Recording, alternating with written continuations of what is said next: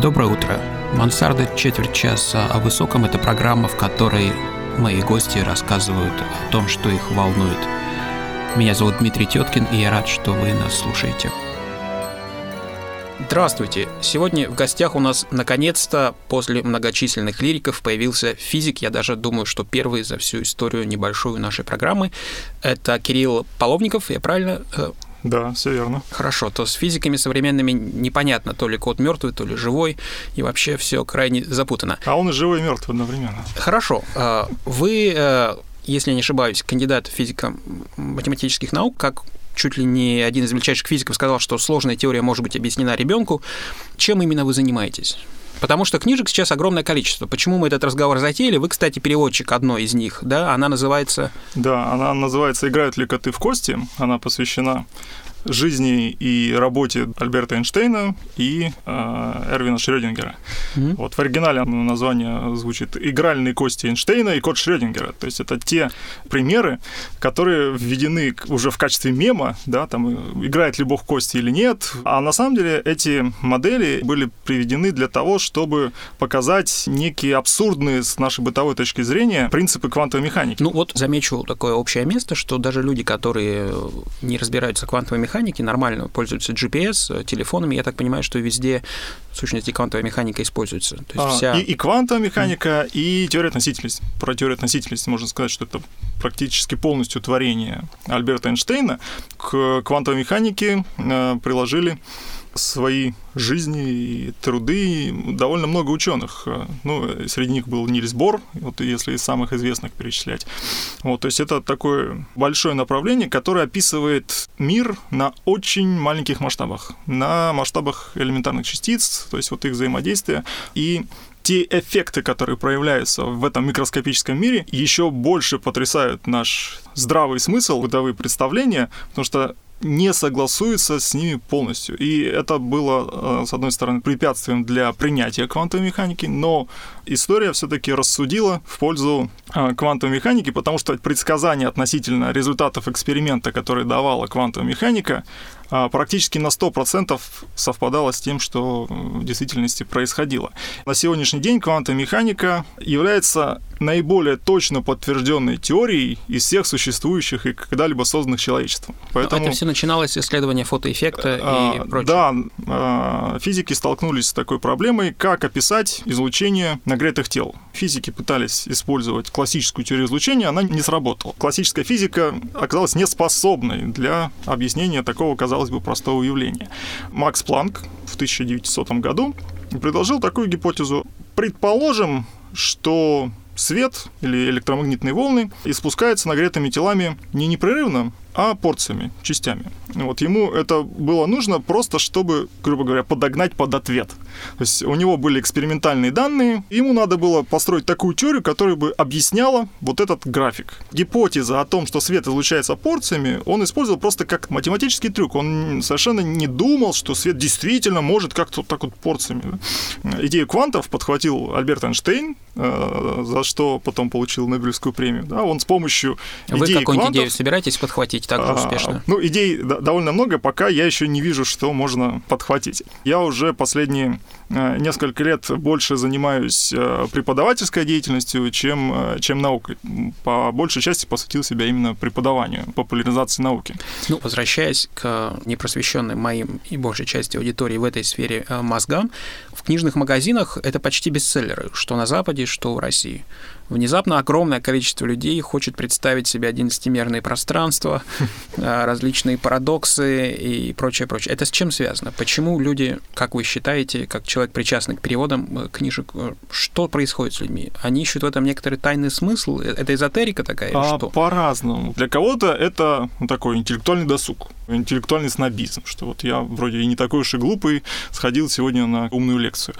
Иногда это действительно мировоззренческий интерес а как устроен мир на самом деле как поместить себя в этот мир. Ну, да, если, потому если... что современные представления о мире, современные научные представления, рациональная картина мира, существенно отличается от э, даже тех представлений, которые нам преподносят в школе. Знания, которые нам дают в школе на уроках физики, примерно столетней давности. Понятно, что современные представления, они отличаются возникновением квантовой механики и теории относительности, и вот следующим шагом, попытками создания единой теории поля, но помимо фундаментальной физики есть еще и более прикладные инженерные задачи, и они тоже сложны для понимания обычного человека. И вот когда он с этим сталкивается каждый день... То есть большая часть людей прекрасно пользуются сотовым телефоном, но 1% понимает, как это все работает. Я думаю, даже меньше, чем 1%. А сколько? Когда мы зададим вопрос, что такое электрический ток, а дальше мы зададим вопрос, как этот ток течет по проводам, по вот этим микросхемам, и почему... Почему нам все время звонят по этому телефону? Да, и почему требуют, чтобы мы все время звонят домой. и так далее. То есть да. вот эти вот, э, когда мы уходим на более глубокие уровни, да, то, соответственно, количество компетентных специалистов все время уменьшается, уменьшается, уменьшается. Можно еще один дилетантский вопрос. Нет. Вот да, все-таки бывают ли частицы, которые быстрее, чем скорость света, или не Нет, бывает? не бывает.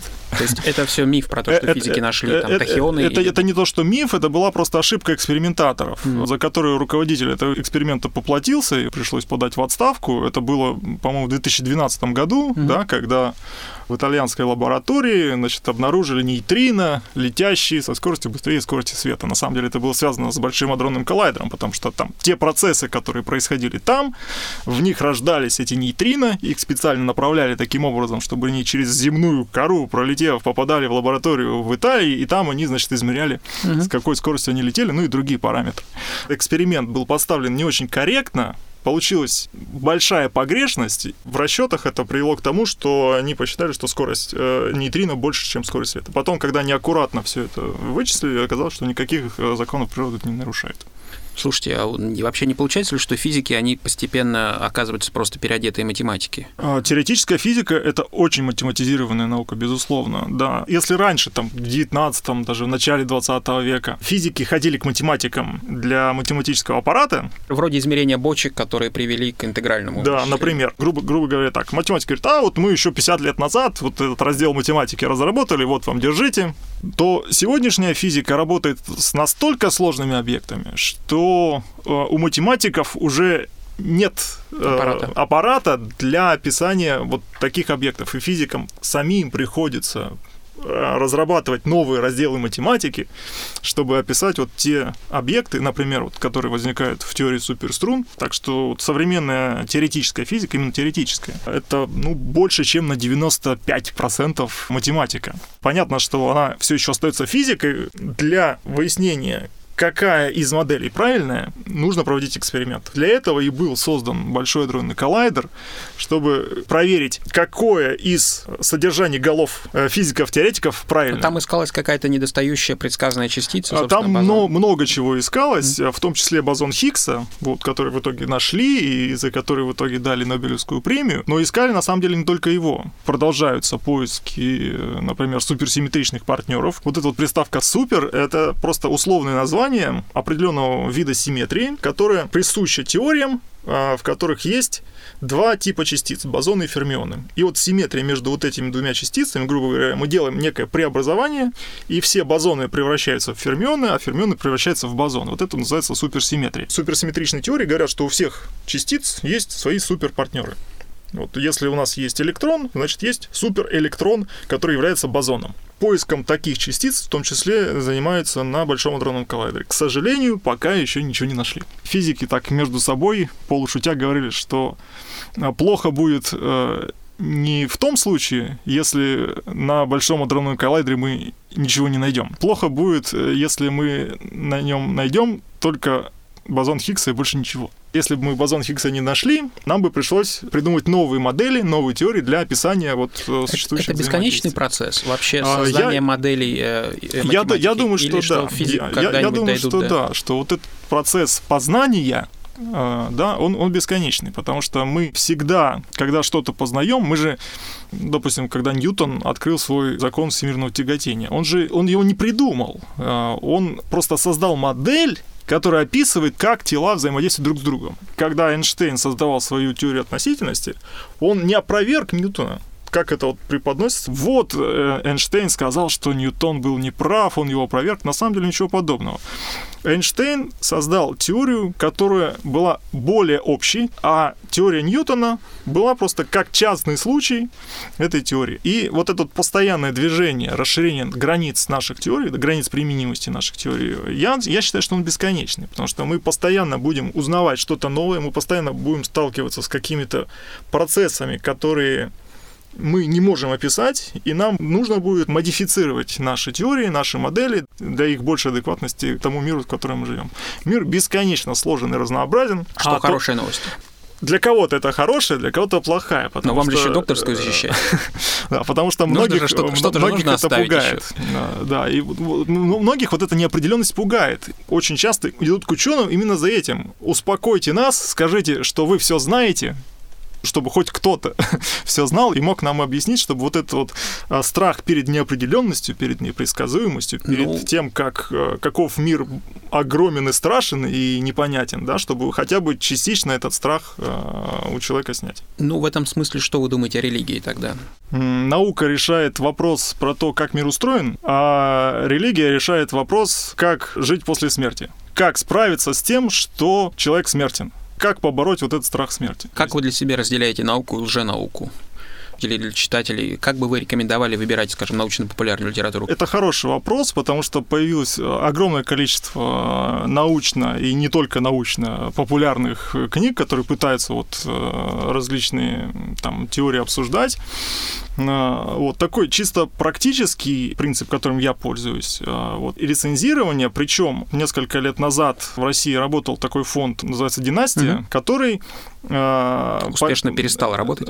К сожалению, угу. К сожалению. Но пока он работал, одним из направлений фонда была издательская деятельность. То есть они поддерживали разные издательства и поддерживали выпуск хорошей научно-популярной литературы.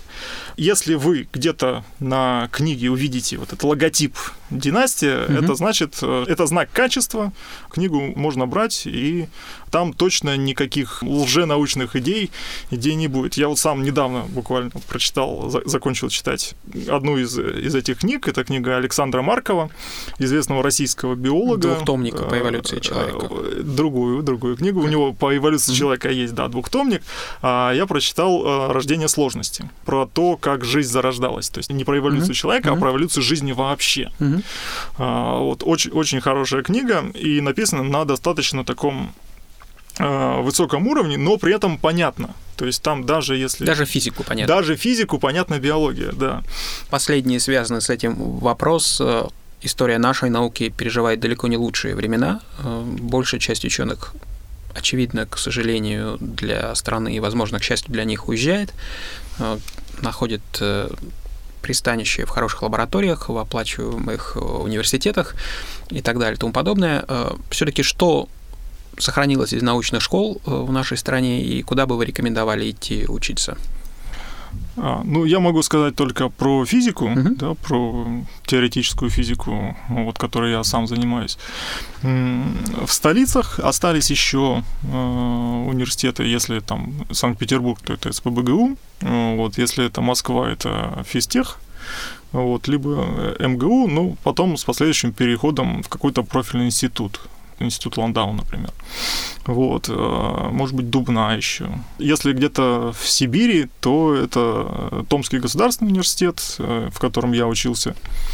Вот, может Там быть, еще нет памятных э, досок? Пока, пока, пока, пока нет. Вы что-нибудь сделаете, что Да, ну и Новосибирский государственный университет, там физфак тоже довольно сильный. Но это связано с тем, что физики работали на оборону. Да, да, в советское время это было очень... Привилегированные. При, да, при, mm-hmm. привилегированные специальности. Вот сейчас э, пытаются возродить интерес э, к естественным наукам, но э, в в очень прикладном ключе. То есть больше упор делается на прикладные разработки, на инженерные. Вот, Словно бы не понимая, что они фунда... невозможны без фундаментальной наука. И эта проблема не только России, это, кстати, во всем мире происходит. Э, такой отток э, интереса и какой-то такой поддержки от фундаментальных угу. каких-то исследований к чисто прикладным, которые можно монетизировать. Ну, это понятно, потому что вкладывать в какие-то странные проекты, которые Ищут не, странные странные не, кварки. Да, ищут странные кварки. А, вот, это может не оправдать своих инвестиций. Вот, а если инвестировать в прагматичные вещи, которые могут быть монетизированы уже в течение пяти лет, то mm-hmm понятно, куда. Спасибо, куда спасибо огромное. Надеюсь, что ваши лекции доступны на публичных площадках или даже в интернете, возможно, что-то Какие-то есть. лекции, да, снимаю. Огромное спасибо и удачи вам в докторских и прочих ваших путешествиях. Спасибо. спасибо.